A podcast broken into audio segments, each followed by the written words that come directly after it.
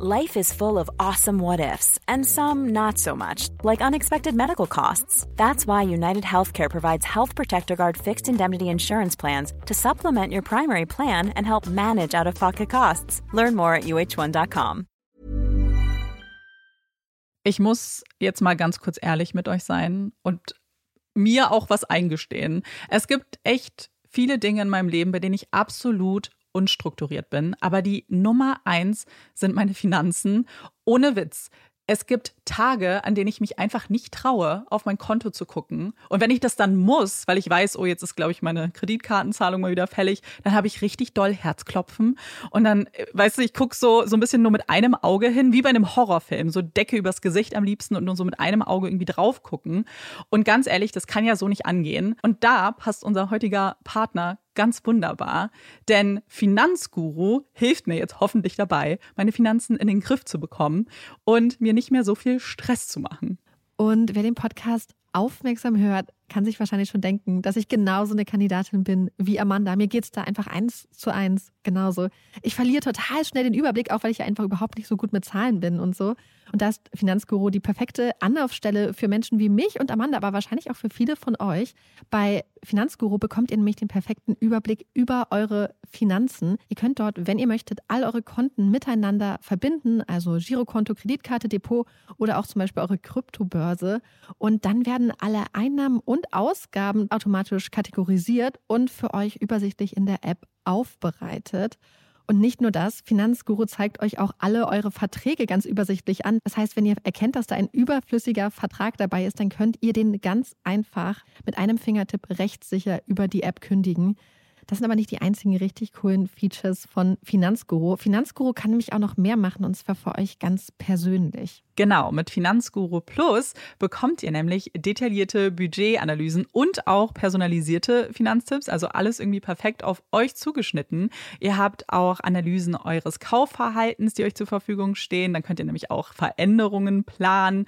Und was ich auch super cool finde, ist die klare Übersicht eurer Ausgaben nach Kategorie, also zum Beispiel Lebensmittel, Shopping, Tank. Das könnt ihr alles unterteilen und das finde ich einfach so viel übersichtlicher und auch viel einfacher dann eben für zukünftige Veränderungen. Wenn ihr Finanzguru auch ausprobieren wollt, dann haben wir jetzt ein richtig, richtig cooles Angebot für euch. Und zwar könnt ihr mit unserem Code PUPPIES Finanzguru Plus 3 Monate lang kostenlos testen und das ist super einfach. Ihr müsst einfach nur die App downloaden, euer Konto verknüpfen und dann in eurem Profil den Code PUPPIES eingeben. Ganz wichtig, der Code ist nur für NeukundInnen gültig. Und dann geht's auch schon los. Dann könnt ihr Finanzguru 3 Monate lang kostenlos testen, durchstöbern und rausfinden, welche Funktion für euch am meisten Sinn ergibt. Den Link, den Code und alle weiteren Informationen findet ihr wie immer in unseren Shownotes und auch in unserem Linktree. Hello America, it's Ted from Consumer Cellular, the guy in the orange sweater, and this is your wake-up call. If you don't have Consumer Cellular yet, now is the perfect time to switch and save. For a limited time, new customers can get wireless service for as low as $15 a month for your first year. Yep, the same exact nationwide coverage as the leading carriers for $15 a month for an entire year. What are you waiting for? Call 1-888-FREEDOM or visit ConsumerCellular.com and use code RADIO15. See ConsumerCellular.com/firstyear15 for promotional details.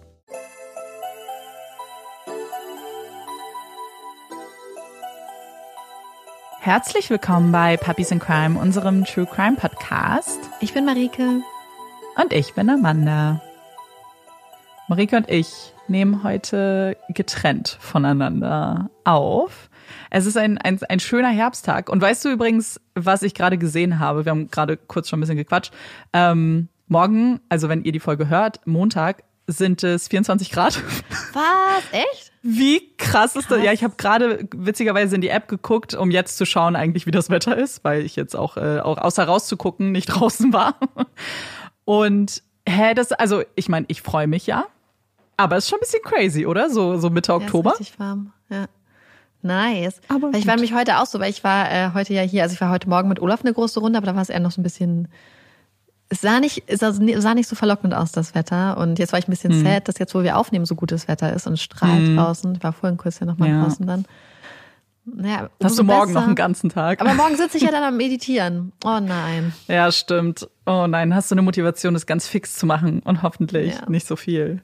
schneiden zu müssen. Ja, deswegen kommen wir jetzt auch chop zum Fall. Zum Punkt. Zum Punkt. Ja. Sehr effizient.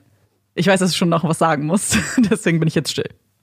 Ja, ich muss kurz was sagen. Ich habe auch Amanda die Woche schon mehrmals angerufen und musste mich ausreden. Das haben wir ja öfter mal. Deswegen würde ich euch wirklich vor diesem Fall empfehlen, einmal in die Inhaltswarnung zu schauen. Falls ihr da irgendwie manchmal ein bisschen empfindlicher seid, schaut einfach mal vorbei in unseren Shownotes. Da findet ihr immer die Inhaltswarnung zu allen Fällen. Würde ich auf jeden Fall euch nochmal ans Herz legen vor dem Fall jetzt. Ja, das, was ich gehört habe, dann kann ich Marike nur zustimmen.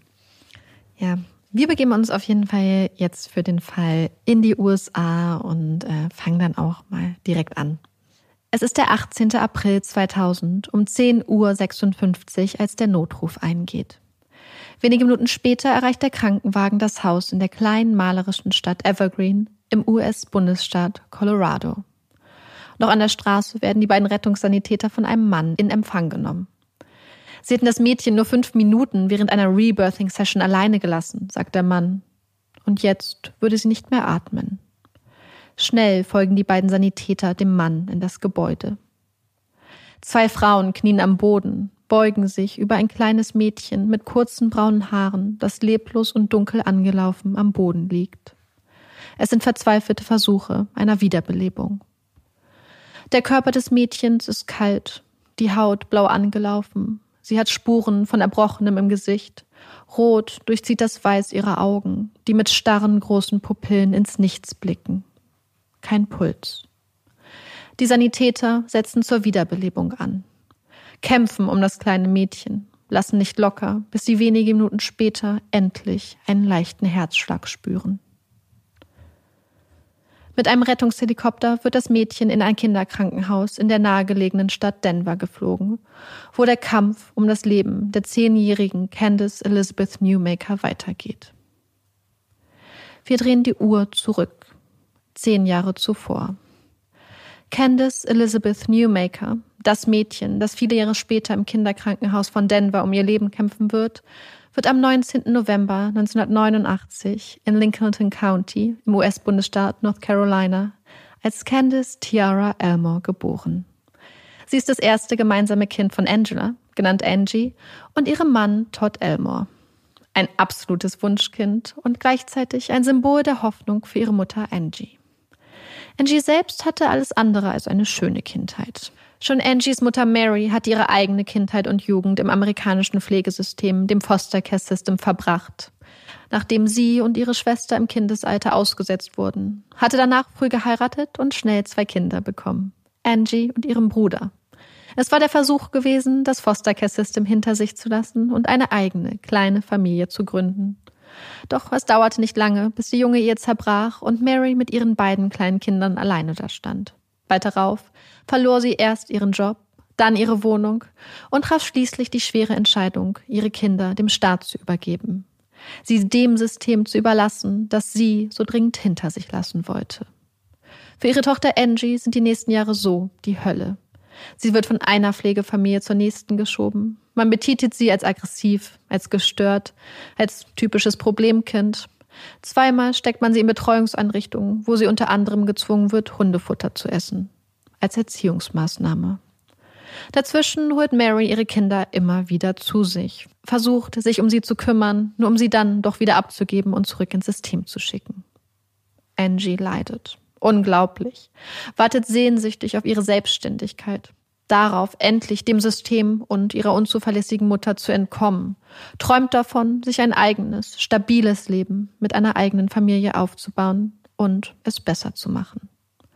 Und so heiratet Angie im Alter von 17 Jahren den 6 Jahre älteren Kleinkriminellen Todd Elmore und bald darauf erwartet das frisch gebackene Ehepaar ihr erstes Kind.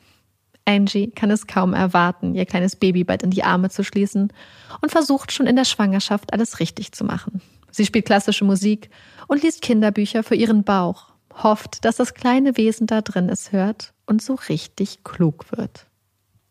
Am 19. November 1989 ist es dann soweit und Angie kann ihr kleines Glück in den Armen halten. Sie soll Candace heißen, entscheidet Angie, denn sie hatte den Namen einmal im Fernsehen gehört und findet, dass es wohl der schönste Name der Welt ist. Candaces eher ungewöhnlichen Zweitnamen Tiara, zu Deutsch Diadem, hatte David, der neue Ehemann von Angies Mutter Mary, ausgesucht. Er hatte seine kleine Stiefenkelin mit offenem Herz und gezückter Videokamera begrüßt und war sich sofort sicher gewesen. Tiara ist der perfekte Name für so ein kleines Juwel wie Candace. Candace Tiara Elmore, ein temperamentvolles kleines Kraftpaket, das vor Liebe nur so zu sprühen scheint. Candace liebt es, bei ihrem Stiefopa David, den sie bald liebevoll ihren Pawpaw nennt, auf den Schoß zu klettern und könnte sich stundenlang die gleichen Geschichten vorlesen lassen. Wobei das kleine Mädchen mit den braunen Haaren und den süßen Sommersprossen auf der Nase immer ganz genau zuhört und jegliche kreative Improvisation von Pawpaws Seiten direkt korrigiert. Pawpaw, erzähl es richtig, ermahnt sie ihn dann. Nach Candace bekommen Angie und Todd noch 2 weitere Kinder. Eine Tochter namens Chelsea und einen Sohn namens Michael. Allerdings hat die 5-köpfige Familie schon früh mit vielen Sorgen und Problemen zu kämpfen.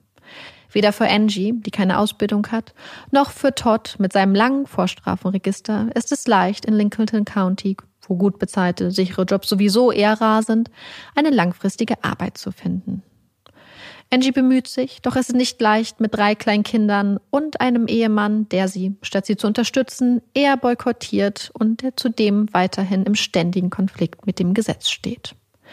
Das Geld ist knapp, die Situation angespannt. Immer wieder steht Todd im Pfandleihhaus und verpfändet sogar Babysachen von Candace. Oft sind es Oma Mary und ihr Mann David, die mit Lebensmitteln aushelfen oder die Miete zahlen, wenn es knapp wird und der Rausschmiss droht.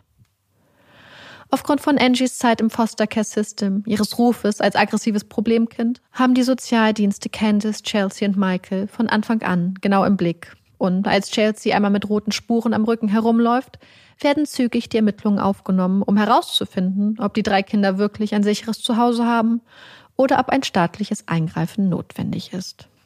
Laut Angie war es nur ein dummer Zufall gewesen. Chelsea war aus der offenen Trailertür gefallen. Eine defekte Trailertür und ein bisschen Unaufmerksamkeit.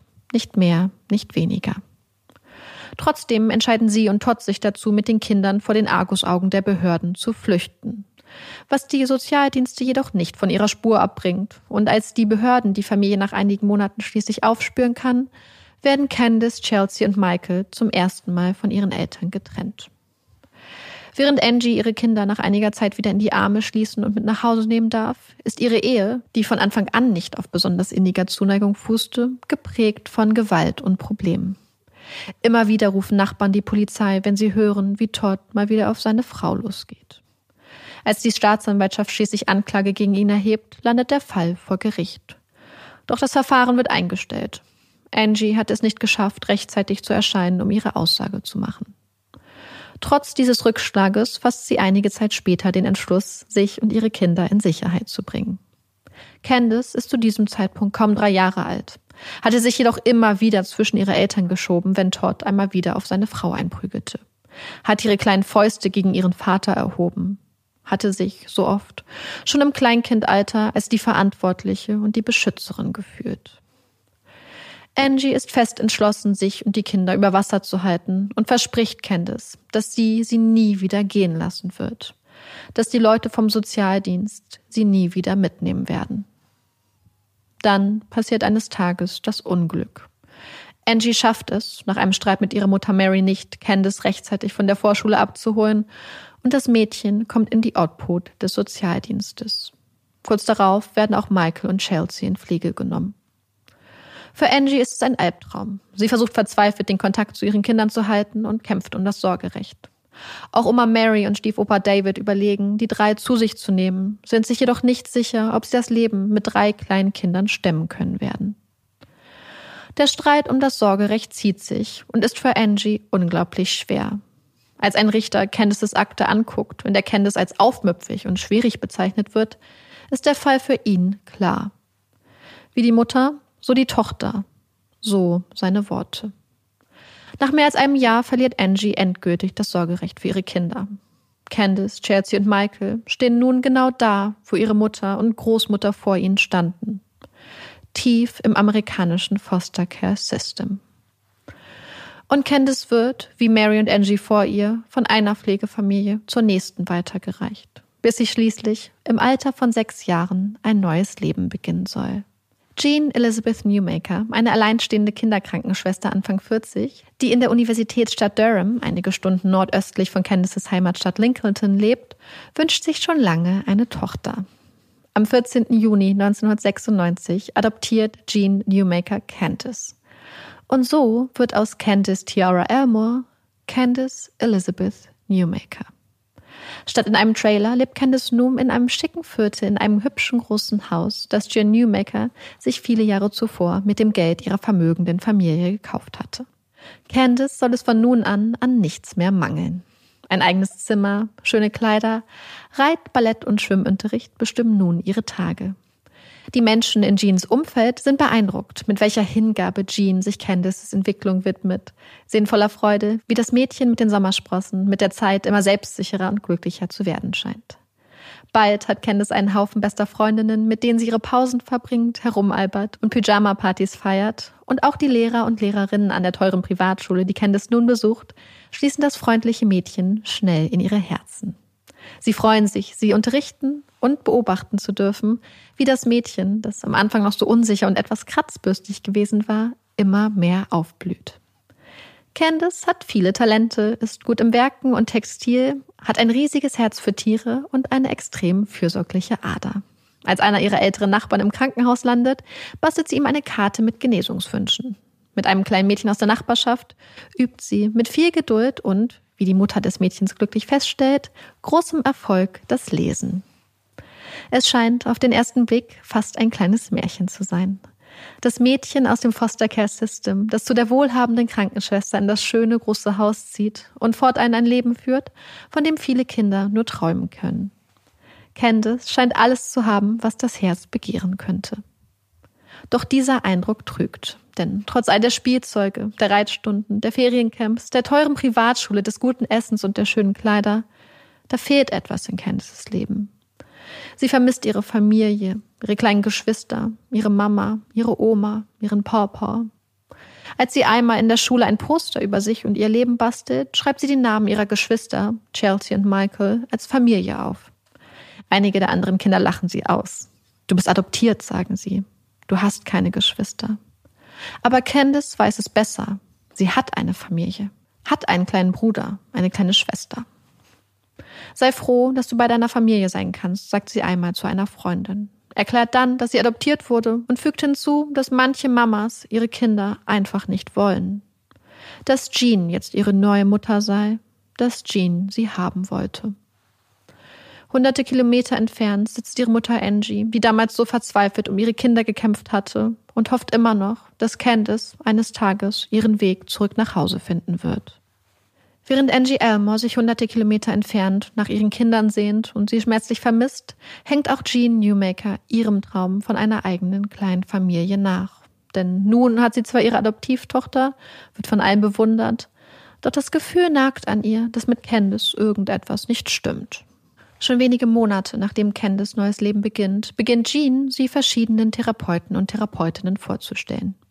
Geht mit ihr zu Expertinnen für Aufmerksamkeitsdefizitsyndrom, Traumata, Depressionen und lässt Candace verschiedene Medikamente verschreiben. Ein Antidepressivum, ein Mittel gegen ADS, ein Antipsychotikum. Doch keine der Diagnosen, keine der Therapieansätze scheint Jean so wirklich zu überzeugen. Freunden vertraut sie an, dass Candace ein unfassbar schwieriges und aggressives Kind sei. Sie sucht weiter nach Diagnosen, nach Antworten, Behandlungen, bis sie schließlich nach einigen Jahren vom Reactive Attachment Disorder hört. Das Reactive Attachment Disorder ist eine Bindungsstörung, die zuerst in den ersten 5 Lebensjahren auftritt und sich im anhaltenden Problem im Beziehungsmuster und Verhalten von Kindern äußert. Als typische Symptome gelten unter anderem Übervorsichtigkeit, mangelnde emotionale Reaktionen auf Interaktion mit anderen Menschen, Aggression gegen sich selbst oder andere, Traurigkeit oder Unglücklichsein, das Vermeiden von körperlichen Kontakt oder Augenkontakt. Wobei unter anderem ständig wechselnde Bezugspersonen oder auch Vernachlässigung als mögliche Ursachen in Betracht kommen. Es ist eine schwere, aber seltene Störung, die nach ihrer Aufnahme im DSM, dem Diagnostischen und Statistischen Leitfaden psychischer Störungen, in den 80er Jahren, jedoch insbesondere in Kreisen von Adoptiv- und Pflegefamilien, an starker Bekanntheit gewinnt und daraufhin immer häufiger diagnostiziert und wohl auch manchmal überdiagnostiziert wird. Als Jean von der Diagnose hört, ist sie sich sicher, die Antwort für ihre Probleme gefunden zu haben. Anders als all die Therapeuten und Expertinnen, bei denen sie mit Candace vorstellig war, weiß sie: Candace leidet am Reactive Attachment Disorder. Jetzt braucht sie nur noch einen Therapeuten oder eine Therapeutin, der oder die ihr diese Diagnose bestätigt. Ende 1999 wird sie auf einer Konferenz zum Thema Attachment Disorder fündig. Sie füllt einen Fragebogen aus und ohne Candace jemals getroffen oder mit ihr geredet zu haben, stellt ein Therapeut offiziell die Diagnose. Candace leidet an einer schweren Form des Reactive Attachment Disorders und ergibt auch gleich eine Empfehlung, an wen Jean sich zur Lösung des Problems wenden soll. Connell Watkins hat den Ruf einer Art Spezialistin für die sogenannte Attachment Therapy, eine alternative Therapie für Bindungsstörungen zu sein, und arbeitet in einem alternativen Therapiezentrum namens The Attachment Center in der kleinen Stadt Evergreen, die circa eine Dreiviertelstunde westlich von Denver, Colorado liegt. Jean freut sich über die Diagnose und die Empfehlung und bucht Anfang des Jahres 2000 eine zweiwöchige Intensivtherapie bei Connell Watkins und deren Geschäftspartnerin Julie Lynn Ponder, einer Familien- und Ehetherapeutin aus Kalifornien, die erst 10 Monate zuvor ihre kalifornische Zulassung als Therapeutin erhalten hat. $7.000 bezahlt Jean für die alternative Therapie und im April 2000 machen sie und Candace sich auf den langen Weg von Durham, North Carolina, nach Evergreen, Colorado. Für Jean ist es die letzte Chance, der letzte Strohhalm. Wenn diese Therapie nicht das gewünschte Ergebnis bringt, dann wird Candace langfristig in Evergreen in Therapie bleiben. Während der zweiwöchigen Intensivtherapie soll Candace bei Watkins' Assistentin Brita St. Clair und deren Verlobten Jack McDaniel wohnen, die für die Dauer der Therapie als Candace Ersatzeltern fungieren sollen, um eine Art therapeutische Rund-um-die-Uhr-Betreuung zu gewährleisten. Trotz dieser aktiven Rolle in der Therapie und Betreuung von Candace haben jedoch weder Brita St. Clair noch ihr Verlobter McDaniels eine Ausbildung oder Zulassung im Bereich der Psychotherapie, wobei auch Connell Watkins und ihre Geschäftspartnerin Ponder zu diesem Zeitpunkt nicht als Therapeutinnen in Colorado gemeldet oder zugelassen sind. Gleich zu Beginn der Therapie werden sowohl Candaces Antidepressivum als auch ihre ADS-Medikamente abgesetzt, während die tägliche Dosis ihres Antipsychotikums schlagartig um 100% erhöht wird. Dann beginnt das, was Watkins und Ponder als Attachment Therapy bezeichnen, was jedoch mit anerkannten Therapieansätzen für die Störung wenig gemein hat und teilweise im massiven Widerspruch zu allgemeinen psychotherapeutischen Grundsätzen steht. Für Candace beginnt die Hölle. Man schneidet ihr die schönen braunen Haare ab, zwingt sie bis zur Erschöpfung Sportübungen durchzuführen. In einer Therapiesetzung muss Candace auf dem Boden liegen, während ihre Adoptivmutter Jean, eine stattliche Frau, fast 2 Stunden lang auf ihr liegt und ihr immer wieder das Gesicht ableckt. Candace wird angeschrien, beleidigt, gedemütigt, soll sich von ihrer Mutter Angie lossagen und Jean als neue Mutter, als einzige Mutter akzeptieren. Immer wieder wird Candace von den Erwachsenen auf dem Schoß festgehalten, stundenlang. Man fixiert ihre Beine, indem man sich darauf setzt, greift ihren Kopf, schüttelt ihn hunderte Male hin und her, zwingt das Mädchen dazu, Blickkontakt zu halten, zwingt sie immer wieder dazu, längere Zeit absolut still zu sitzen. In einer Sitzung, die Watkins und Ponder als Kompressionstherapie bezeichnen, muss Candace erst stundenlang unter ihrer Adoptivmutter Jean gefangen auf dem Boden liegen, muss danach unterwürfig zu ihr auf den Schoß kriechen und sich füttern lassen, während Jean Tränen der Freude vergießt. Am 18. April steht dann die Sitzung an, auf die sie hingearbeitet haben. Das Rebirthing, also die Wiedergeburt oder das Wiedergeborenwerden von Candace. Candace soll durch den Prozess, der den Geburtsvorgang nachstellen soll, zurück in das Stadium ihrer Geburt versetzt werden und soll in diesem Zustand eines quasi neugeborenen Babys anerkennen und erkennen, dass sie ihre Mutter Jean braucht. So, dass die beiden dann gemeinsam die Bindung aufbauen können, die in den meisten Fällen nach der Geburt zwischen Elternteil und Baby stattfindet. Die Rebirthing-Session beginnt am Morgen des 18. April um kurz nach 9:30 Uhr morgens im Haus von Connell Watkins. Wie bei den meisten anderen Sitzungen zuvor wird auch dieses Mal eine Videokamera aufgestellt, um das Geschehen aufzuzeichnen, damit Connell Watkins den erwarteten positiven Durchbruch später anderen besorgten Eltern von Kindern mit Reactive Attachment Disorder zeigen und ihnen so die Erfolge ihrer Art von Attachment Theory präsentieren kann. Zunächst erklärt Julie Ponder mit Candace den Ablauf der geplanten Rebirthing-Session, während Candace, die einen müden Eindruck macht, davon berichtet, dass sie in der Nacht davon geträumt habe, ermordet zu werden und überlegt, ob sie vielleicht als Baby aus dem Fenster gefallen lassen wurde. Ponder antwortet darauf, dass ihre neue Mutter sie lieben würde und fragt Candace, ob sie für ihre neue Mama wiedergeboren werden möchte.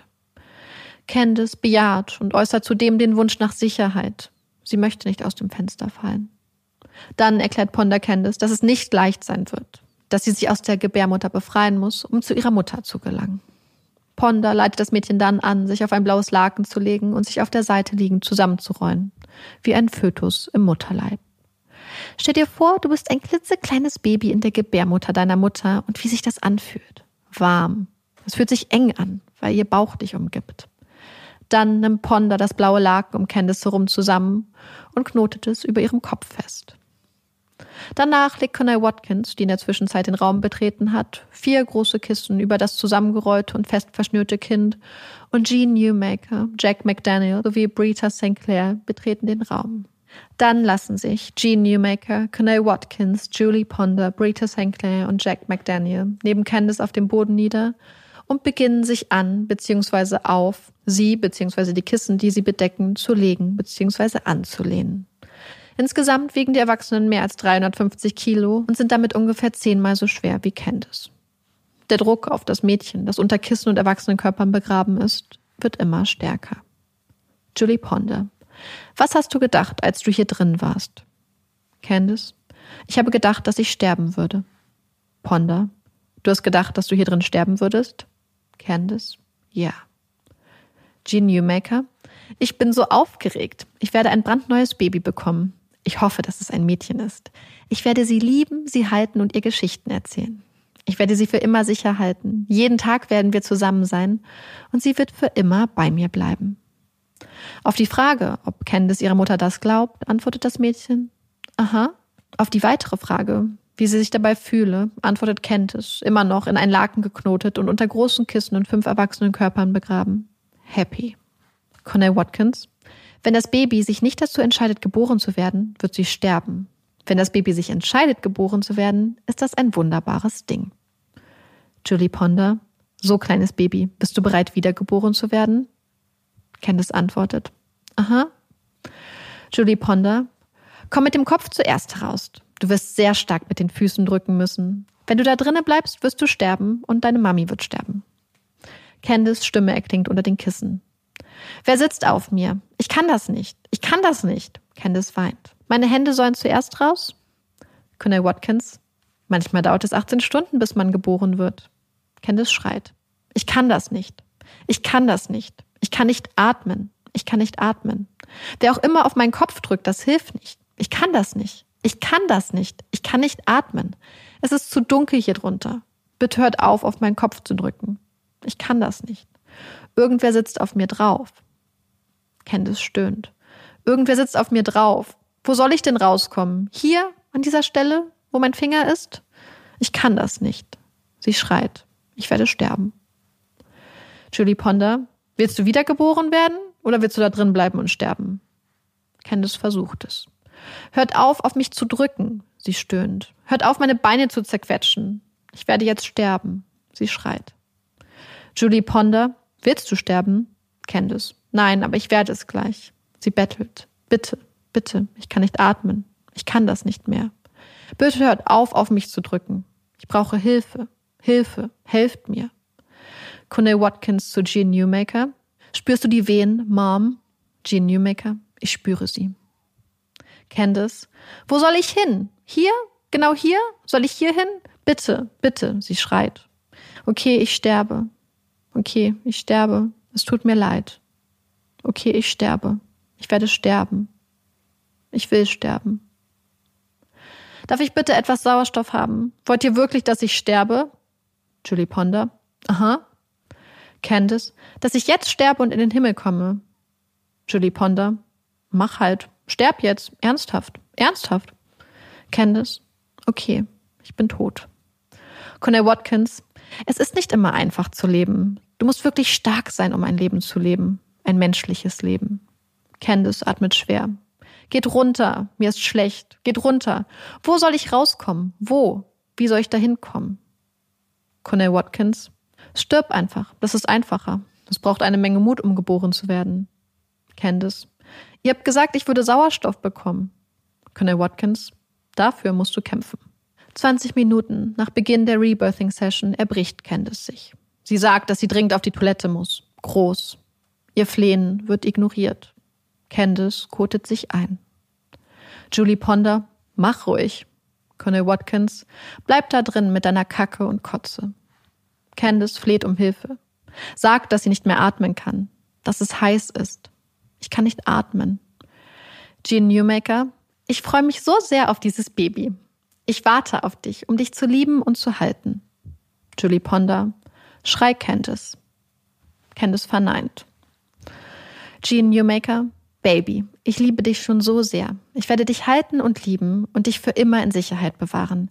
Gib dein Leben nicht auf, bevor du es hast. Jack McDaniel, Candace Therapievater, der Mann, den sie in den letzten Tagen Daddy Jack nennen sollte, setzt sich jetzt auf das Kissen, das auf Candaces Kopf liegt. Julie Ponder, Candace?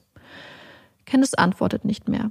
Daraufhin nimmt Julie Ponder ein weiteres Kissen und legt es auf Candace. Sagt, dass Candace noch mehr Druck braucht, sodass sie richtig kämpfen muss. Connell Watkins, wird ganz schön eng da drin. Julie Ponder, ja, und die Luft wird weniger und weniger. Julie Ponder, sie steckt da drin fest, in ihrer eigenen Kotze und Scheiße. Watkins, aha, es ist ihr eigenes Leben, Versagerin.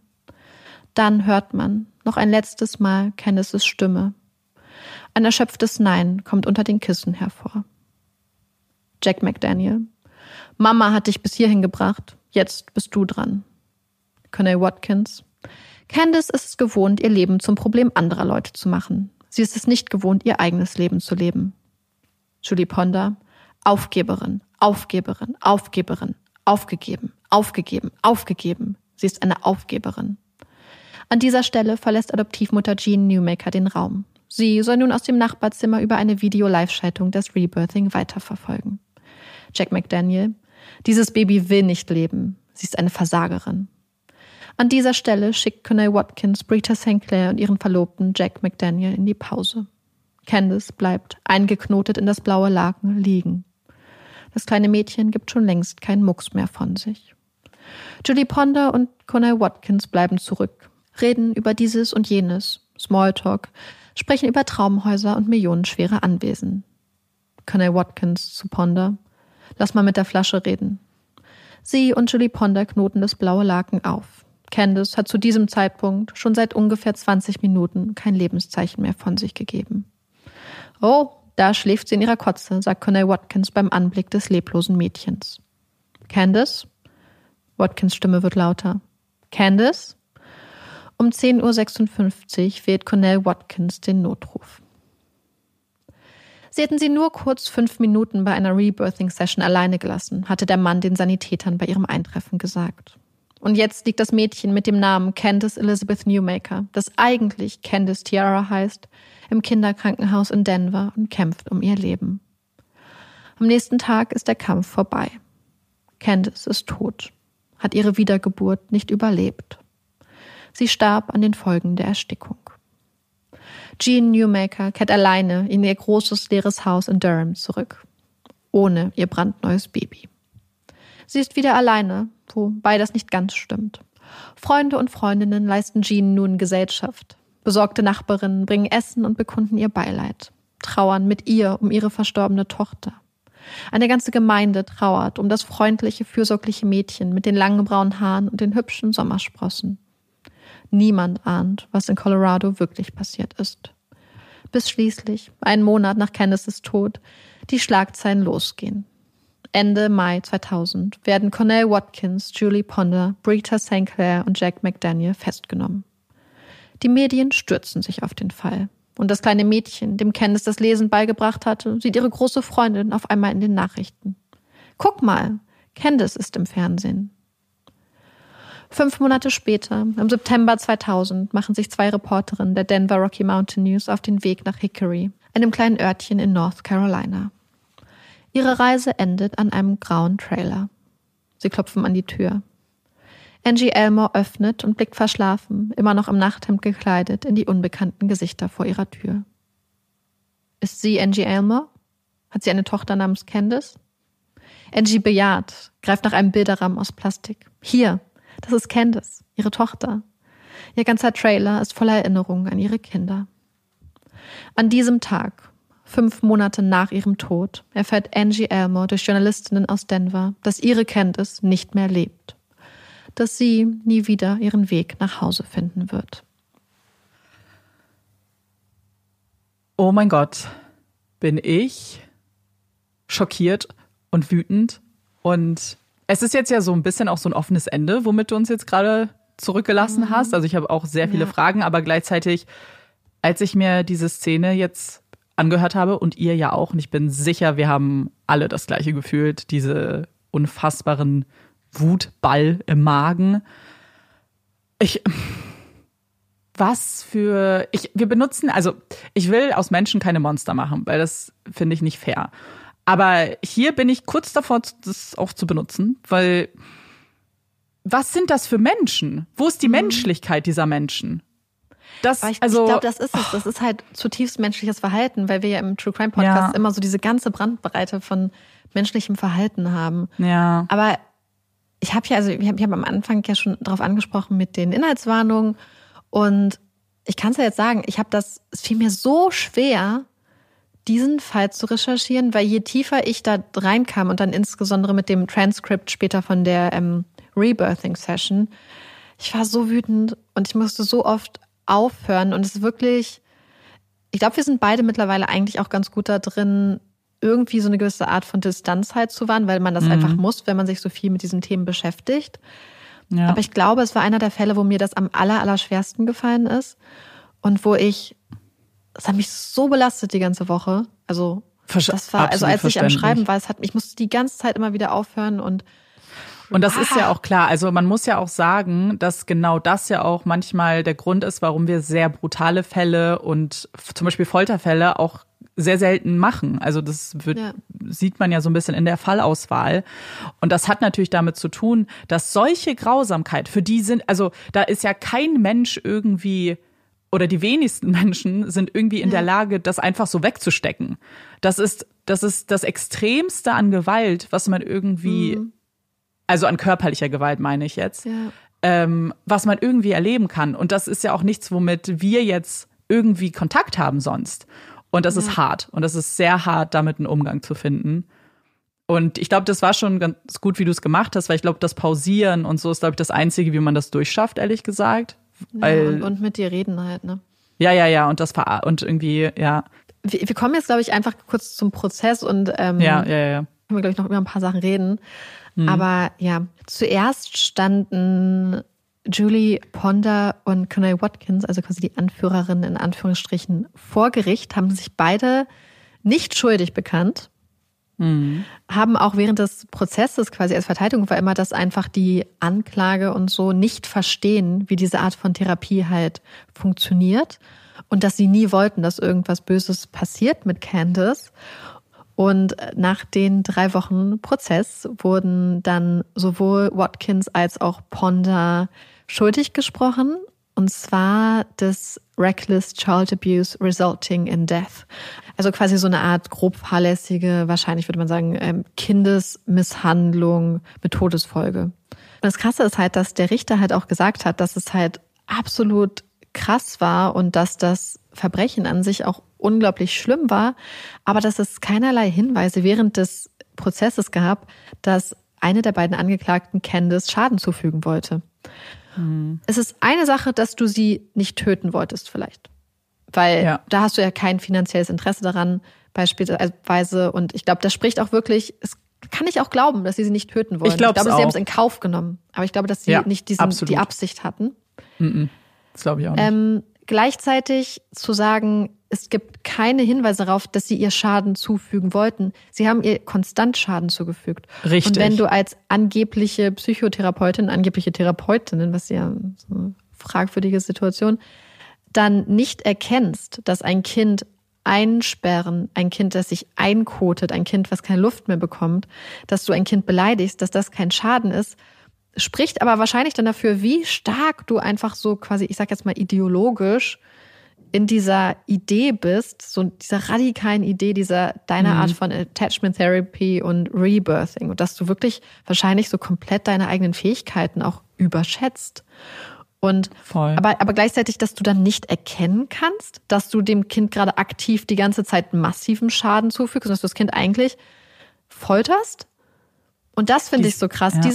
Diese kognitive, dieses Level an kognitiver Dissonanz ist uns bis jetzt, würde ich sagen, selten über den Weg gelaufen.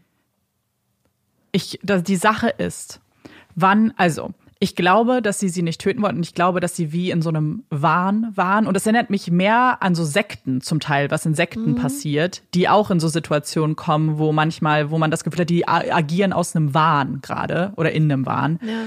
Und was ich halt so schlimm an dieser Situation, oder es gibt viele Dinge, die ich schlimm finde, aber diese Situation, die sie schaffen, dieses Spiel, Rollenspiel in Anführungszeichen, was sie spielen, basiert ja auf einer Idee von, hey, du bist ein Baby im Bauch und entweder das Baby entscheidet sich zu leben oder das Baby stirbt. Das heißt, du benutzt das Wort sterben von Anfang an und kannst dann sagen, dass es in deinem, und ich bleib mal bei Spiel, weil das ist für mich keine Therapie. So, ich bleibe jetzt dabei, das ist für sie Therapie. Eben. Also wenn sie in ihrem Spiel dann die Worte hören, ja, dann sterbe ich halt. Als ob es in ihrem Kopf dann dazugehört, als ob sie eine Rolle spielt und so tut, als ob, ja, dann hat sich das Baby in Anführungszeichen jetzt halt entschieden zu sterben. So wie abgefuckt, aber wie sehr passt es zu dem, was sie sich da aufgebaut oder in ihrem Kopf zusammengestellt haben. Und es gibt ja in Evergreen ist ja so ein bisschen dieses Zuhause von dieser Attachment Therapy Theory, wollte ich gerade sagen, gewesen, oder war das damals halt. Und da gab es auch so ganz viele verschiedene Arten. Es war halt aber immer so eine alternative Methode. Wenn Kinder wirklich Reactive Attachment Disorder haben, gibt es viele verschiedene Therapieansätze. Meistens ist es so eine Kombination aus, ich sag mal, Behandlungstherapiemöglichkeiten, wo man das Kind mit einbezieht, aber zum Beispiel auch die Familie, die Eltern, das sind Gesprächstherapien und aber auch zum Beispiel Eltern beibringen, wie sie gut in solchen schweren Situationen zum Beispiel umgehen können und so. Das heißt, es wird nicht nur das Kind als Ziel genommen, sondern so quasi ganzheitlich so ein bisschen alles betrachtet. Und es geht vor allem darauf, wichtige, stabile Beziehungen aufzubauen, dass das Kind auch Vertrauen fassen kann. Und während bei dieser Art von Attachment Theory, die halt auf so verschiedenen Ideen, also auch so sehr pseudowissenschaftlichen Ideen beruht, ist der Gedanke halt eher, dass diese Kinder auch quasi so ein bisschen böse sind, dass diese Kinder manipulativ sind, weswegen sie dann wahrscheinlich auch, wenn Candace gesagt hat, ich kriege keine Luft mehr, haben sie nicht gesehen, alles Kind kriegt keine Luft mehr, sondern sie will uns dahin manipulieren, sie da rauszulassen. Da müssen wir gegenwirken. Und der Gedanke ist quasi, dass Kinder in diesen Zuständen auch grundsätzlich bei dieser Art von Attachment Therapy, dass Kinder ja zum Beispiel so gehalten werden und so, und dass es darum geht, dass man die Kinder dann zum Beispiel auch provoziert und das Kind dann ganz dolle festhält, dass es sich nicht befreien kann, damit das Kind dann die komplette Kontrolle abgibt und sich quasi so ein bisschen auch eigentlich, wenn man es meiner Meinung nach wahrscheinlich aufgibt, den Willen des Kindes komplett bricht, sodass das Kind sich dann hilflos fühlt und einfach die Autorität der Mutter in meisten Fällen dann anerkennt. Aber wir sind ja beide keine Psychologin, aber für mich wirkt das dann halt eher so wie, du möchtest den Willen brechen und das Kind hat dann als Schutzmechanismus, Überlebensreaktion gar keine andere Wahl. Weil was wir auch gesehen haben, ist, dass Candace mitgemacht hat immer. Candace ist zu ihrer Mutter gekrochen und hat sich füttern lassen und so richtig ganz schlimme Sachen. Aber das siehst du ja auch an den anderen Sachen, nicht nur dieser Wiedergeburt, sondern dem, was sie vorher auch mit ihr gemacht haben, so mit diesem Sport oder so bis zum Erliegen halt irgendwie. Körperlich das Kind züchtigen, dass du den Kopf eines Kindes schüttelst, was schon mal in einer Session war, das wohl über 300 Mal in einer einzelnen Session, dass das Jean auf ihrer Tochter liegt, die 10 ist und ihr übers Gesicht leckt, ich glaube 21 Mal. Und dann muss Candace ankommen zu Jean. Und das wirkt für mich halt einfach wie ganz krass der Versuch, wirklich einen Menschen zu brechen. Ja, komplett und neu zusammenzufügen. Und das ist Folter, so. Ja. Ja. Aber, wie gesagt, die beiden wurden wegen Reckless Child Abuse mit Resulting in Death verurteilt. Und es stand so eine Maximalstrafe von 48 Jahren für beide auf dem Tisch. Aber tatsächlich hat der Richter sie dann zur Mindeststrafe, zur Mindesthaftzeit verurteilt von 16 Jahren. Und Connell Watkins ist dagegen auch in Berufung gegangen, ist gescheitert, ist aber nach 7 Jahren wieder aus dem Gefängnis entlassen worden. Stand dann quasi unter strengen Bewährungsauflagen, durfte zum Beispiel, soweit ich weiß, nicht mehr wirklich Kontakt zu Kindern haben und sich natürlich nicht mehr als Therapeutin oder in therapeutischer Umgebung betätigen. Gibt es eine Begründung vom Richter, warum er das Mindestmaß genommen hat? Weil er gesagt hat, es gibt keinerlei Beweise, dass die beiden dem Kind Schaden zufügen wollten. Aber weißt du, was für mich komplett dann, also erstmal spricht es sowieso dagegen, dass sie nicht töten wollten, meinetwegen, da kann ich mitgehen, aber dass sie keinen Schmerz, das finde ich absoluten Quatsch. Aber gleichzeitig haben sie das als organisiertes Ding hochgezogen. Das war ja nicht eine einmalige Sache von ein paar Scharlatanen, die sich da zusammengetan haben, sondern das war organisiert. Das war etwas, was sie als Therapie verkauft haben. Und dass das nicht berücksichtigt wird, finde ich schon krass. Das Interessante ist, die beiden haben vor der Session mit Candace erst 5-mal diese Rebirthing-Sessions gemacht. Und keine der vorherigen Sessions ging länger als 6 Minuten. Also, aber was ist dann hier... Also, und was ich halt so krass finde, tatsächlich auch im ganzen Prozess und der ganzen Angelegenheit, dass den beiden dann, wenn das wirklich so wäre, dann zugutekommt, dass sie scheinbar keinerlei Empathie haben, dass sie nicht erkennen, kognitiv glaubt der Richter, dass sie nicht erkannt haben, dass sie dem Kind Schaden zufügen, dass sie einfach eine krasser Selbstüberschätzung, und das finde ich halt so krass, weißt du, so dieses, da ist einfach was komplett eskaliert. Und dass man dann sagt, naja, ihr wolltet das halt nicht, aber ihr habt es von Anfang an diesem Kind massiven Schaden. Und wenn du das nicht erkennst, wenn du kognitiv nicht erkennst, das ist halt, da muss man wenn dein ganzer Therapieansatz darauf beruht, Kinder zu brechen, dann ist da doch so, also da ist doch sofort Gewalt im Spiel. Und dass das nicht berücksichtigt, weil ich weiß nicht, wie es bei den Fällen davor halt war, aber wenn deine Idee davon ist, dann kann man sich nicht vorstellen, dass das alles liebevoll weiß ich nicht, wir sitzen im Stuhlkreis und reden nett darüber war. Ja, es haben tatsächlich ehemalige Patienten von ihr ausgesagt, die gesagt haben, dass sie ihnen gut geholfen hat. Mm. Aber ich frage mich halt auch, was ist, also so, wenn das so ähnlich ist. Was heißt das? Gut geholfen. Ja, aber es scheint ja auch vor allem also wenn du halt eine Person brichst zum Beispiel, ist das ja vielleicht, zeigt die Person dann aus Unterwerfung beispielsweise, um es jetzt mal ganz laienhaft auszudrücken, vielleicht bestimmte gewünschte Verhaltensweisen, aber das heißt ja nicht, dass die Person dann gesund in dem Sinne ist. So in Anführungsstrichen. Oder glücklich zum Beispiel. Oder glücklich. Nachdem die beiden verurteilt wurden zu, wie gesagt, je 16 Jahren, wobei sie ja früher rausgekommen sind, gab es dann ja noch Brita St. Clair und Jack McDaniel, die Therapy Parents, also die quasi Therapieeltern von Candace, die übrigens kurz nachdem sie dann angeklagt wurden, geheiratet haben.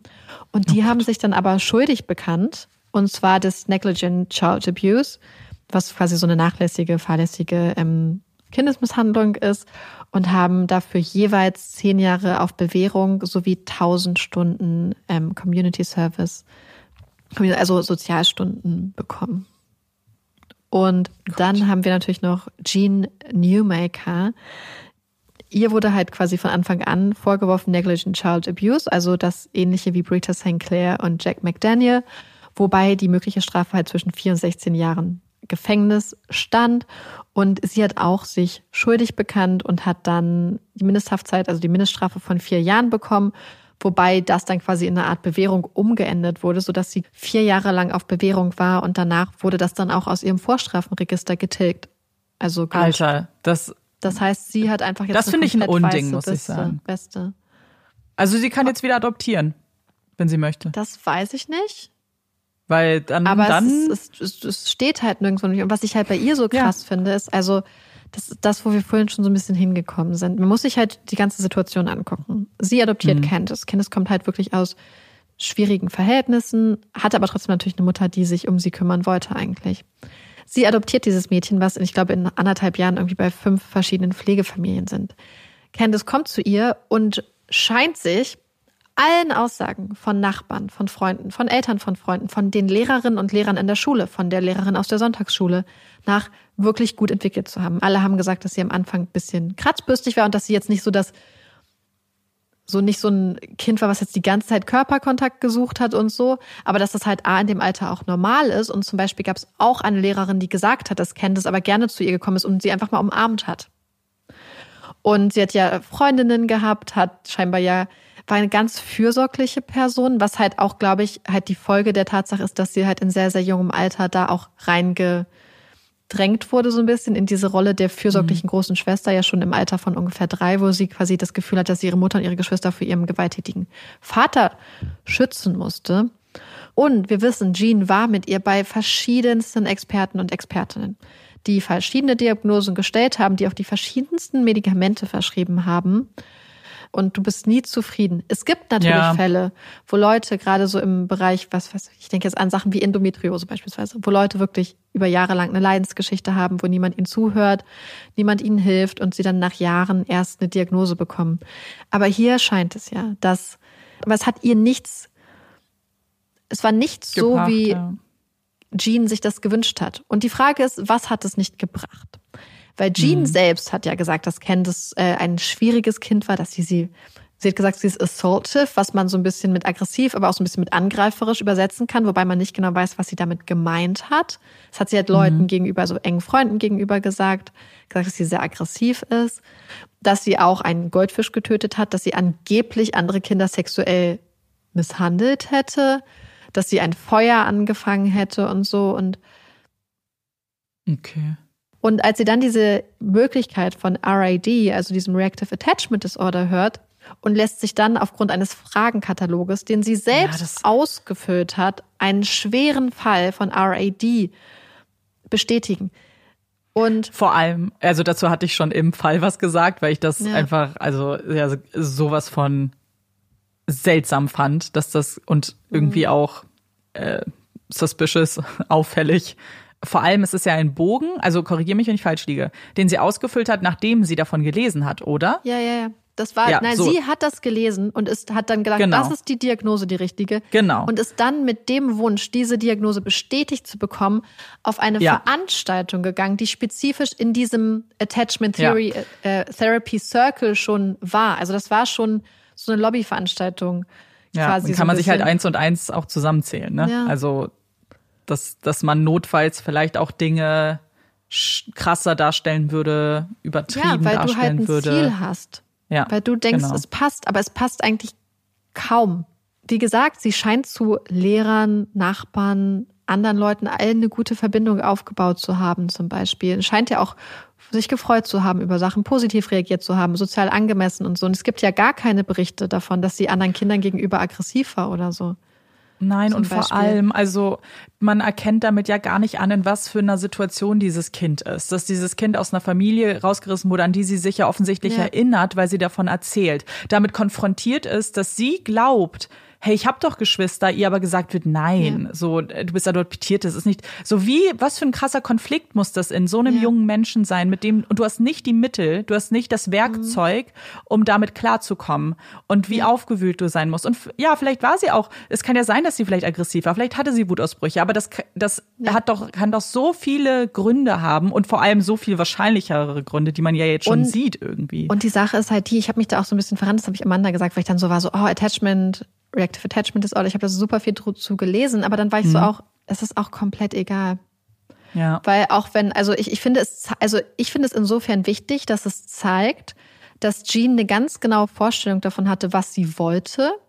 Aber es ist egal, weil selbst wenn Candace RAD gehabt hätte, ist komplett egal. Es ist komplett egal. Voll. Selbst wenn die Diagnose stimmen würde, selbst wenn ein Arzt eine Ärztin die Diagnose gestellt hätte, rechtfertigt es nicht, was passiert ist. Und rechtfertigt nicht die Behandlungsmethoden. Und das ist es halt. Da habe ich mich so, weißt du, so manchmal fängt man an, Sachen so ganz krass zu gucken. Und dann muss man sich dann so ein bisschen zurückführen und sagen, warte mal.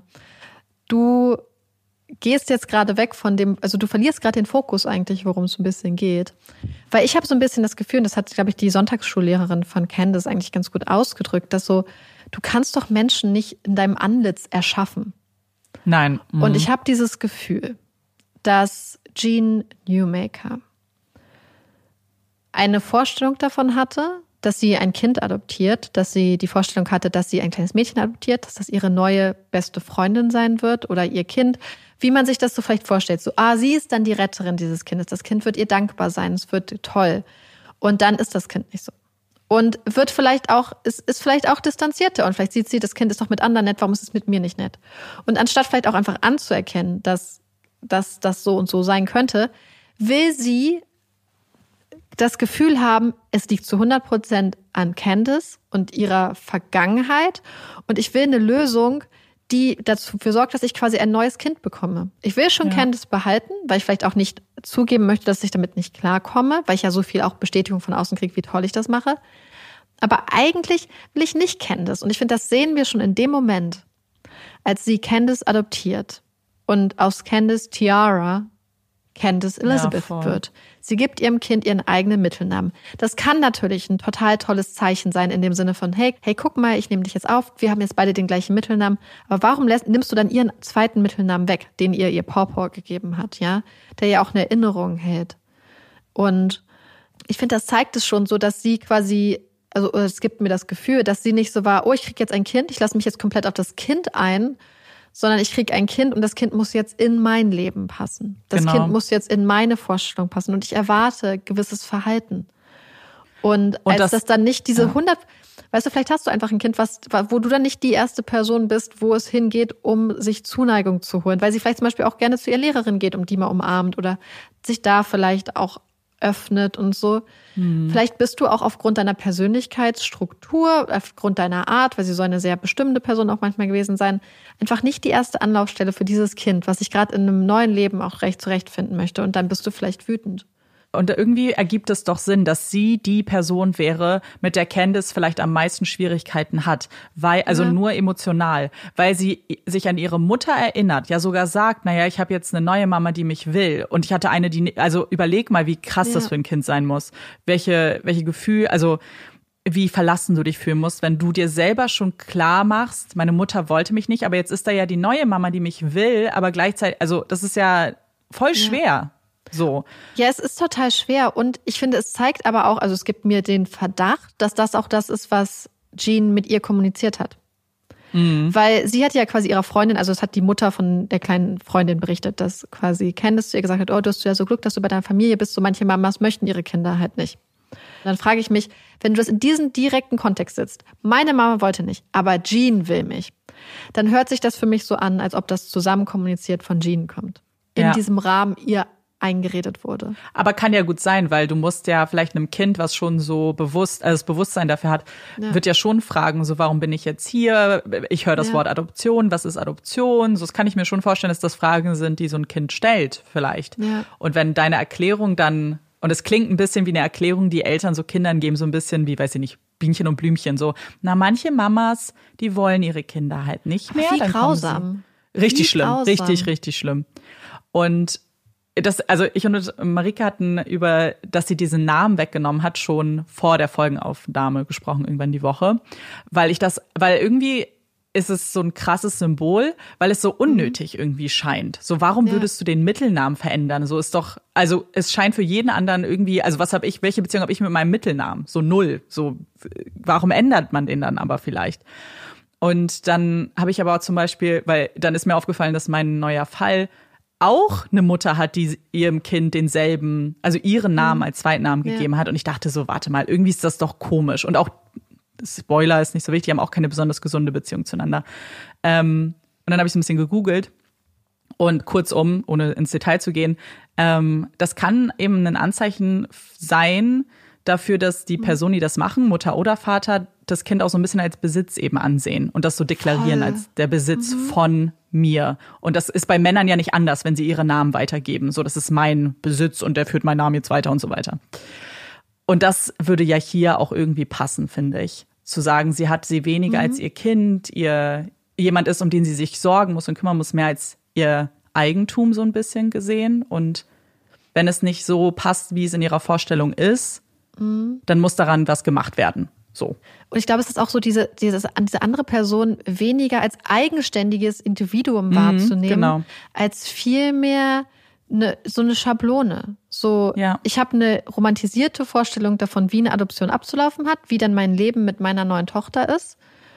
Und dann davon auszugehen und versuchen, Candace da vielleicht reinzuquetschen, statt zu gucken, wie Candace sich automatisch einfindet. Weil wir müssen auch überlegen, dass Candace dann, wenn man den Angaben folgt, schon ganz wenige Monate nachdem sie da war, halt auf Medikamente gesetzt wurde. Verschiedenste. Und das fand ich im Fall auch schon so krass, wie schnell da auch Leute willig waren, ihr irgendwie Medikamente für diverse diese Diagnosen zu verschreiben, was ja eigentlich so ein bisschen Last Straw, also so die letzte Alternative sein soll, nach einer nicht geglückten Therapie vielleicht, oder wenn es sehr extrem ist schon.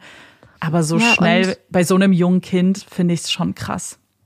Ja, also das Ganze hat sich ja, also jetzt mit 6 so angefangen bist, also mit 6 ist ja da hingekommen, ein paar Monate später ging es los. Es ging ja schon so über ein paar Jahre.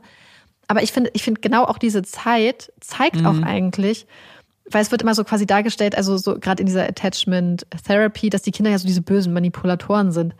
Aber als ob ein Kind in dem Alter über Jahre hinweg eine Fake Personality entwickelt nach außen, wo sie nett ist und lieb und Fürsorge und sich über Sachen freut und so, nur um dann im Innen böse zu sein. Das ist wie der Film Orphan. Ja. So, diese Idee. Und das ist dann, also ich sag jetzt nichts, aber und das ist ja richtig krass. Also weißt du, was ich meine so? Und mich hat es auch so ein bisschen erinnert, haben Amanda und ich auch drüber geredet. Wir teilen ja immer Beiträge von Cat Dog, ein Verein, was ein gemeinnütziger Verein ist, der sich um die Vermittlung von Hunden und Katzen kümmert. Und die haben neulich auch mal einen Beitrag gemacht, mit was für Problemen sie auch bei Menschen zu tun haben, die Tiere adoptieren möchten. Und das eine der Aussagen, die sie öfters zu hören kommen, auch wenn Hunde scheinbar zurückkommen, ist, der Hund war nicht dankbar. Was ja schon mal gerade im Zusammenspiel mit Tieren komplett absurd ist. Aber ich habe so ein bisschen das Gefühl, dass das auch wirklich auch bei Adoptivfamilien jetzt, also ihr wisst, nicht pauschalisiert oder generalisiert, sondern in bestimmten Fällen so sein kann, dass Leute halt mit dieser falschen Vorstellung hingehen, ich rette jetzt ein Kind, dieses Kind wird mir dankbar sein für das Leben, was ich dem Kind geschenkt habe. Wenn dein Kind dann so ganz typisches Kinderverhalten hat, weil ich war auch manchmal echt ein Scheißkind, also und nicht ein Scheißkind in dem Sinne, sondern einfach fies und gemein und aufmüpfig und all diese Sachen, weil das einfach normale Phasen sind, durch die Kinder gehen.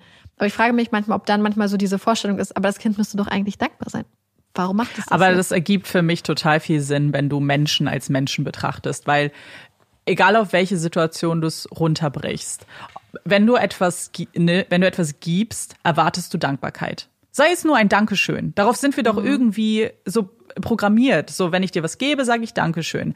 Und dass du das bei manchen Fällen dann so extreme Ausmaße annimmt, dass du das irgendwann nicht mehr unterscheiden kannst von einer Situation, für die ein Kind kann doch nicht dankbar sein dafür. Ein Kind versteht das doch überhaupt nicht. Ein Kind verdient ein sicheres Zuhause und muss dafür nicht dankbar sein, weil es kennt doch die Alternative gar nicht. Es versteht doch überhaupt nicht, gerade wenn es jung ist, was sonst gewesen wäre.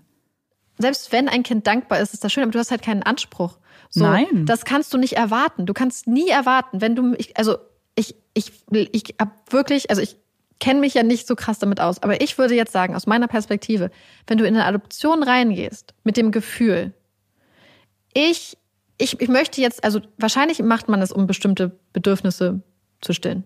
Ist vollkommen legitim. Ja. Aber ich glaube, dann musst du dir dessen komplett bewusst sein und auch wissen, dass das Kind erstmal nicht da ist, um deine Bedürfnisse zu stillen oder zu befriedigen oder dir irgendwas entgegenbringen willst. Weißt du, ich glaube, dass man einfach komplett ohne irgendwelche Erwartungen da rangehen darf, was das Kind dir dann zurückgibt. Weil ich glaube, dass du dann halt ganz schnell auf so eine Jean Newmaker-Situation zusteuern kannst.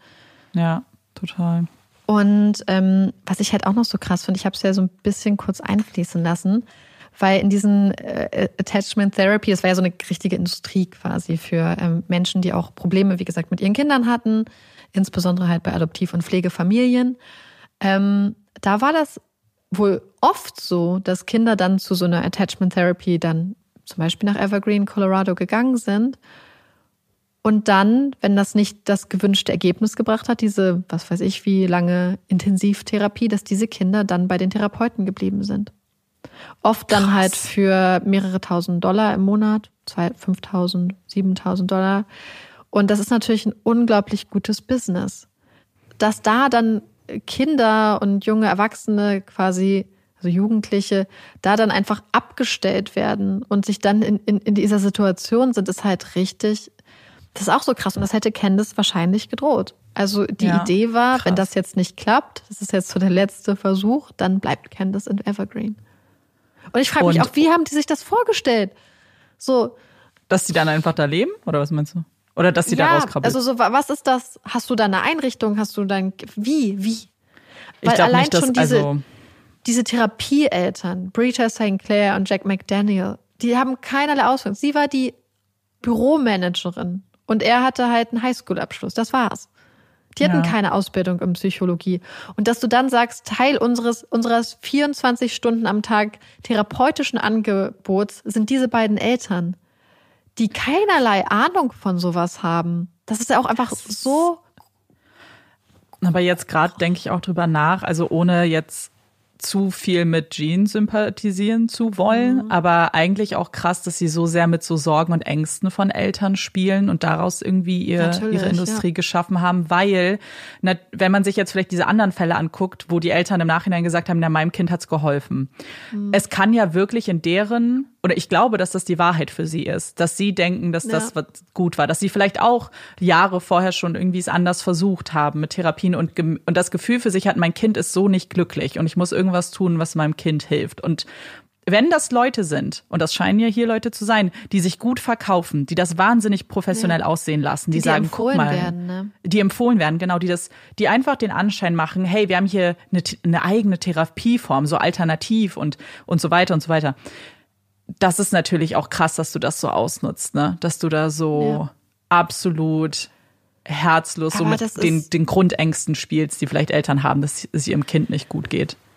Aber das ist sowieso, ich habe das Gefühl, dass das ganz viel ist, so sei es im Bereich zum Beispiel von, ich sag mal, alternativer so Heilmethoden zum Beispiel auch.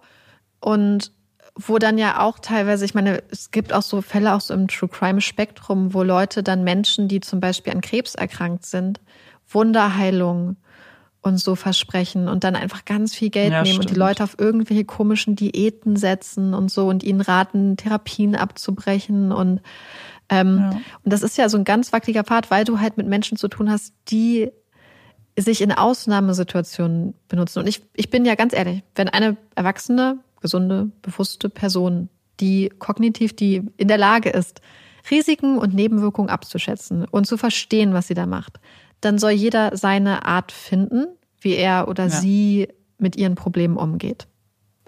Dass du aber als Kinderkrankenschwester und du weißt, dass das eine Art von ich glaube, Jean hat das provokative oder umstrittene Therapie genannt und wusste auch, dass es eine Umstrittenheit ist, so vorgeht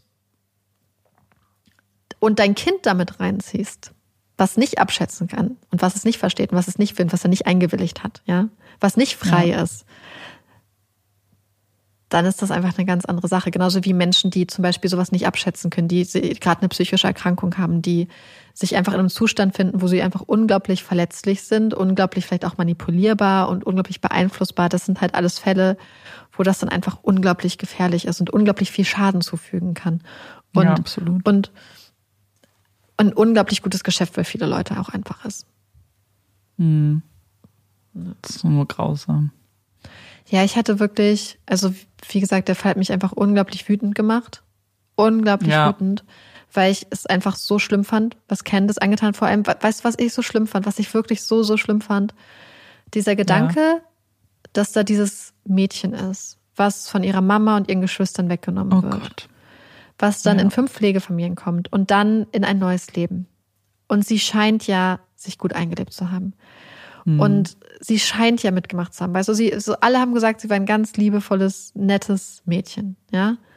Und ich glaube auch gerade insbesondere Lehrer und Lehrerinnen können sowas ja oft ganz gut einschätzen. Die verbringen sehr viel Zeit mit ihren Schülern und Schülern. Ja, und die scheinen ja auch wirklich ein gutes und auch diese Sonntagsschullehrerin und so. Und dann bist du aber irgendwie nicht zufrieden mit der Art, wie dieses Kind ist und was wir auch anerkennen müssen, ist, dass auch Persönlichkeiten einfach extrem unterschiedlich sind. Ich war zum Beispiel, laut meiner Mom, kein besonders kuschelaffines Baby. Ich fand das nicht cool, wenn man mich auf den Arm genommen hat und mich so angebuckt hat zum Beispiel. Ich wollte halt immer alles zum Beispiel gucken. Das ist halt so eine Typsache. Es gibt Leute, die lassen sich gern von Leuten massieren. Andere Leute finden das total schlimm. So, und es gibt halt so ein riesiges Spektrum darum, wie Menschen Kontakt wollen, Körperkontakt, Augenkontakt, alles so, weißt du, so. Da gibt es so viel Variation.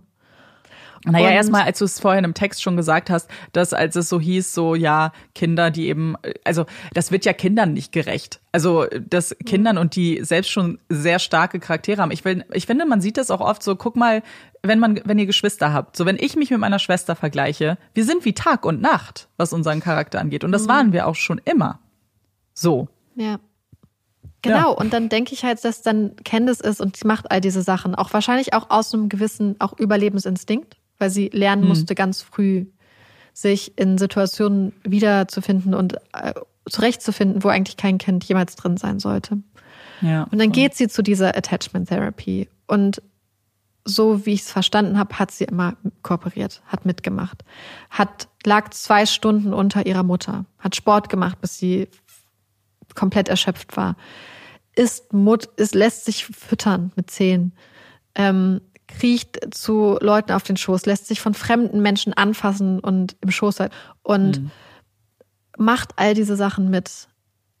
Und dann machen diese Erwachsenen trotzdem weiter. Sie hat keine Möglichkeit, sich zu schützen. Und dann kommt sie in diese Situation, ist da und ihre kompletten Bedürfnisse, das, was ja, wenn sie RAD hätte, entsteht das ja oft, wenn zum Beispiel die Bedürfnisse von Kindern nicht berücksichtigt und vernachlässigt werden.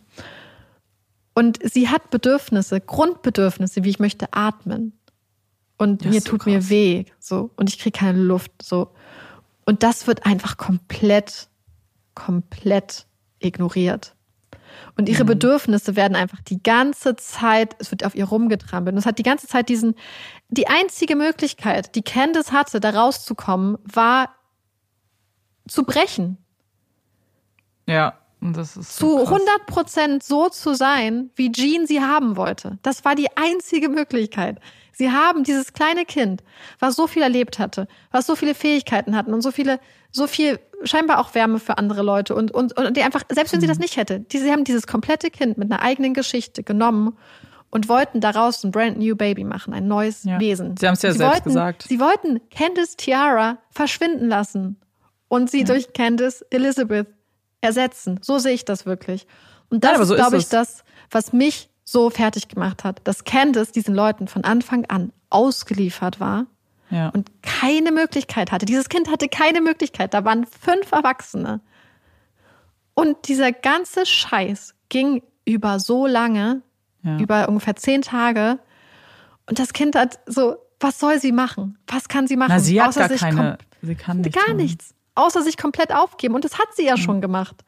So, der nächste Schritt ist wirklich einen Menschen brechen. So, und das war halt Ziel dieser Wiedergeburt. Und du kannst mir nichts anderes erzählen. Ja.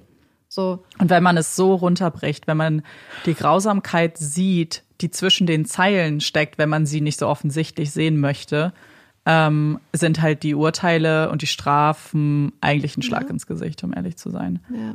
Weil, ich verstehe, dass das nicht so einfach ist, vielleicht hierfür jetzt eine genaue Bezeichnung zu finden.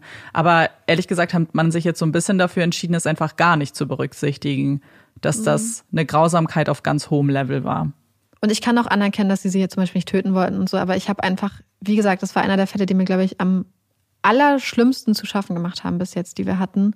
Ja, die mich so unglaublich wütend gemacht haben. Und ja, manchmal ist man dann auch einfach, glaube ich, so ein bisschen psychisch auch fertig. Gleichzeitig ist es aber auch, finde ich persönlich, und ich bin sicher, dass viele dir zuhören zustimmen, total wichtig, dass dieser Fall besprochen wurde, dass du den für uns aufgearbeitet hast.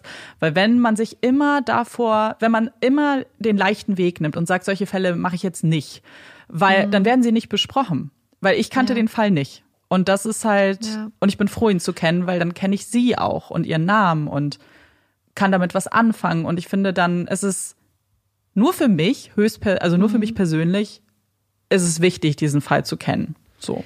Und es ist halt auch ein wichtiges Thema.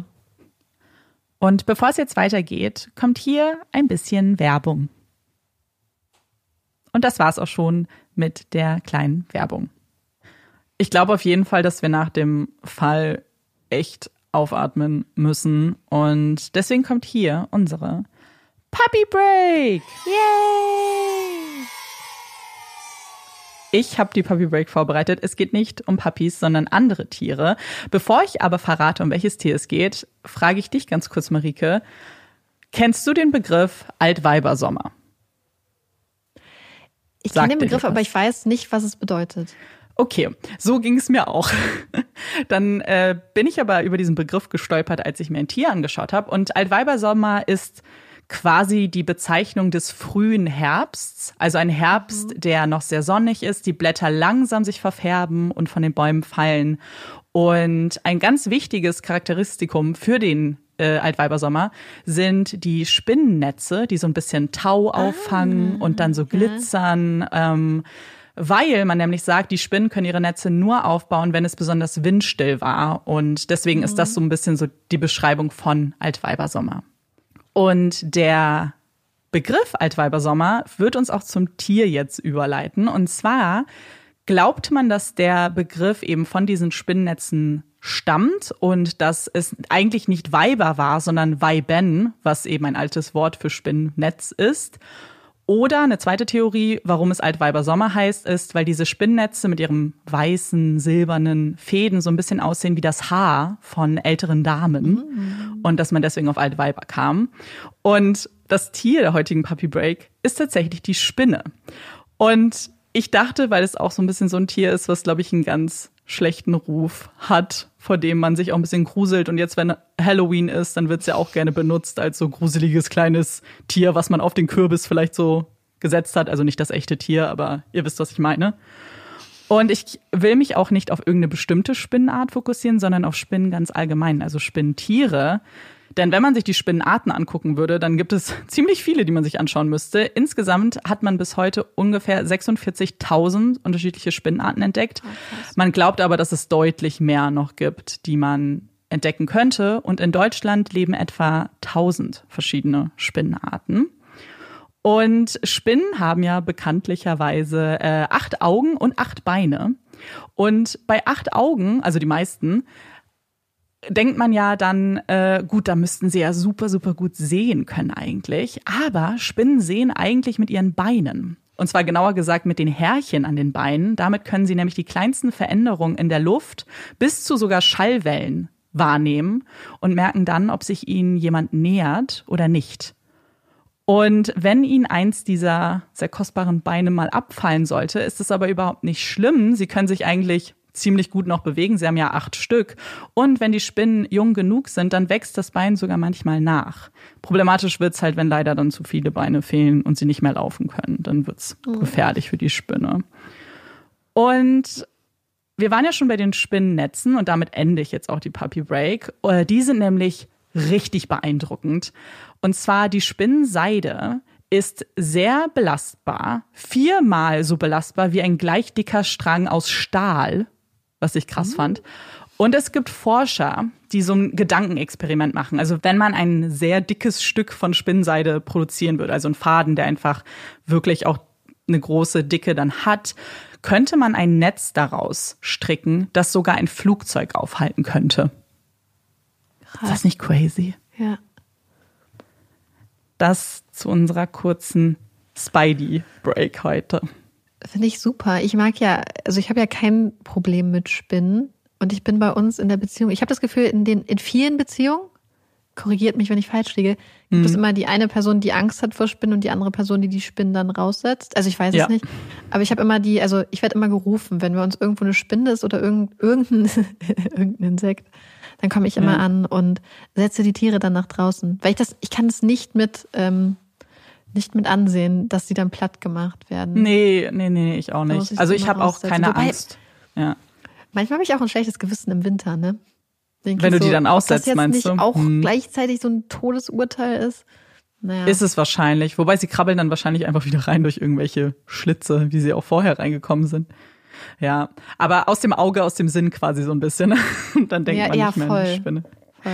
Ja, ich habe auch keine Angst vor Spinnen. Aber ich lasse die meistens auch einfach bei mir dann einfach in der Wohnung. Würde ich auch, wenn ich alleine wäre. Ja, dann also.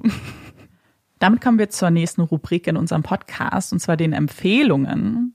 Hast du eine Empfehlung dabei? Nee. Okay, ist nicht schlimm. Das ist auch okay. Ich möchte aber auf jeden Fall was empfehlen. Und vielleicht ist es dem einen oder anderen ja, vielleicht an den letzten Empfehlungen, so der letzten paar Wochen aufgefallen. Aber ich lese im Moment ein bisschen mehr als sonst. Weil vielleicht hat sich auch schon jemand gefragt, so wurde man da ausgetauscht? Wer empfiehlt hier die ganzen Bücher? So, was passiert? Ich bin jetzt noch nicht zur Lesemaus mutiert, aber lese gerade sehr, sehr gerne. Und was passiert, weil ich jetzt sehr Lust bekommen habe zu lesen, ist natürlich, dass ich ein paar Bücher lese, die wahrscheinlich vor 5 Jahren total gehypt waren, und ich komme jetzt dazu und ich weiß, dass das bei meinem jetzigen Buch auf jeden Fall so ist, dass da der Hype-Train, der Hype-Zug vorbeigefahren ist schon. Aber für vielleicht 1 oder 2 Leute, die das Buch nicht gelesen haben, ich fand es so toll, dass ich es trotzdem empfehlen möchte. Und zwar geht es um The Illuminae Files von Jay Kristoff und Amy Kaufman. Hast du es gelesen, Marike? Nee. Okay. Und dieses Buch ist so toll gewesen. Es war jetzt schon ein absolutes Highlight ever für mich. Es ist ein Buch, was aber auch so ein bisschen nach mir schreit. Denn das Buch ist keine geschriebene Geschichte, sondern es ist quasi eine Aktensammlung, in der man die Geschichte dann erfährt. Eben nur aus zum Beispiel Chat-Ausschnitten oder aus Protokollen oder ganz unterschiedlich. Manchmal sind es Bilder. Dieses Buch ist ein Kunstwerk, ehrlich gesagt. Weil es ist nicht wirklich Lesen, sondern so ein Erlebnis irgendwie, wie man durch die Blätter so, durch die Seiten fliegt. Und die Geschichte, um vielleicht ganz kurz was zur Geschichte zu sagen, es geht um einen Krieg im Weltall. Und wir fangen an auf einem Planeten, der jetzt gerade angegriffen wurde, und ein paar Menschen wurden jetzt gerettet und auf 3 unterschiedliche Raumschiffe verteilt. Und unsere Hauptpersonen sind Katie und Ezra, die auf unterschiedlichen Schiffen sich gerade befinden und eigentlich Ex-Freund und Ex-Freundin sind und sich eigentlich auch kurz davor erst getrennt haben, aber jetzt so im Krieg haben sie das Gefühl so, okay, das spielt alles überhaupt keine Rolle, worüber, und merken, dass sie eigentlich doch Gefühle füreinander haben. Und es geht um das Leben auf dem Schiff und gleichzeitig, was dieser Krieg bedeutet, und ein paar Probleme, die sich auf dem Schiff breit machen. Und Problem ist fast ein bisschen untertrieben, denn es gibt ein Virus, der sich eingeschlichen hat und der aus den erkrankten Menschen eigentlich Monster macht, die dann alle menschlichen Fähigkeiten und Charakteristika verlieren und sich dann gegenseitig angreifen. Und ja, es ist super, super spannend. Es hat ein paar Horrorelemente, deswegen fand ich es irgendwie auch ein bisschen passend, es jetzt zu empfehlen, weil es so düster ist und du hast so Verschwörung so ein bisschen. Es geht auch um Artificial Intelligence und ich fand's mega gut. Die ganze Geschichte, ich fand alles so toll. Es gibt noch 2 weitere Bände, die habe ich mir dann sofort bestellt und freue mich ganz doll, wenn die kommen. Oh, sehr spannend. Voll dein Buch, ne? Voll mein Buch. Es hat mich voll gekriegt. Ich war so, voll schön. Ja, das hat mich richtig begeistert. Und bevor wir jetzt zu den Hot-Takes kommen, falls wir Hot-Takes haben, müssen wir gleich noch klären, müssen wir ganz kurz sagen, dass wir super viele, super cute Nachrichten von euch bekommen haben zu dem Duschgel-Shampoo-Hot-Take. Was sehr, sehr interessant war. Also wir haben auch Fotos bekommen von euren Sammlungen, auch Nagellacksammlungen. Es war super beeindruckend, super interessant. Einige ziemlich coole Empfehlungen, glaube ich, auch für Duschgel-Shampoo und auch festes Shampoo, wo ich ja, wie gesagt, sehr große Freundin von bin. Das war sehr cool. Also mich hat das total gefreut, die Woche. Das war eine der Sachen, die mich richtig aufgemuntert hat. Oh. Und wir hatten noch eine Umfrage gemacht bei Instagram jetzt neulich. Stimmt. Am Freitag, was so für euch so schöne, so spooky Halloween-Filme sind und so cozy Halloween-Filme und Herbstbücher, also nicht Halloween, Herbstbücher. Und dann die werden wir auch die Woche, glaube ich, nochmal irgendwie posten. Uns einen Rahmen überlegen, wo wir dann nochmal ein paar von euren Empfehlungen auch nochmal mit euch teilen. Das war auch richtig schön. Weil gerade so cozy Herbstfilme drüber nachdenken, ist halt total heile Welt und voll schön und Bücher und auch so wie, manchmal schreibt ihr auch richtig witzige Sachen einfach. Also einigen von euch, das ist einfach immer richtig gut. Da wollte ich einfach mal Danke auch sagen, dass ihr da auch mitmacht und so. Es freut uns immer sehr. Und Und noch eine Sache, wir hatten ja auch eine Umfrage gemacht wegen Namen für den anderen Podcast. Stimmt. Da sind wir jetzt auch mal gespannt, was da jetzt bei rumkommt. Wir haben schon ein paar Sachen ins Auge gefasst. Also nur, dass ihr vielleicht Bescheid wisst, das wird aber natürlich ein bisschen dauern, weil wir mit den Namen ja ein bisschen was machen müssen erstmal, bevor wir uns dann final festlegen. Also nicht wundern, wenn jetzt ein bisschen Stille ist, da passiert natürlich im Hintergrund was, was wir dann mit euch teilen, wenn wir uns auch final entschieden haben. Ja. Und vielleicht ist das jetzt auch ein ganz guter Abschluss dieser Folge, auch ohne Hot Takes, weil eigentlich brauchen wir vielleicht auch gerade so ein bisschen so ein gutes Happiness. Ende und wollen uns nicht aufregen über Hot Takes, sondern wir haben uns schon genug aufgeregt über den Fall. Und wir hoffen, diese Folge hat euch gefallen. Schreibt uns gerne. Und wir hoffen auch, dass ihr uns beim nächsten Mal wieder zuhört. Ich bin Amanda. Ich bin Marike. Und das ist Puppies in Crime. Tschüss.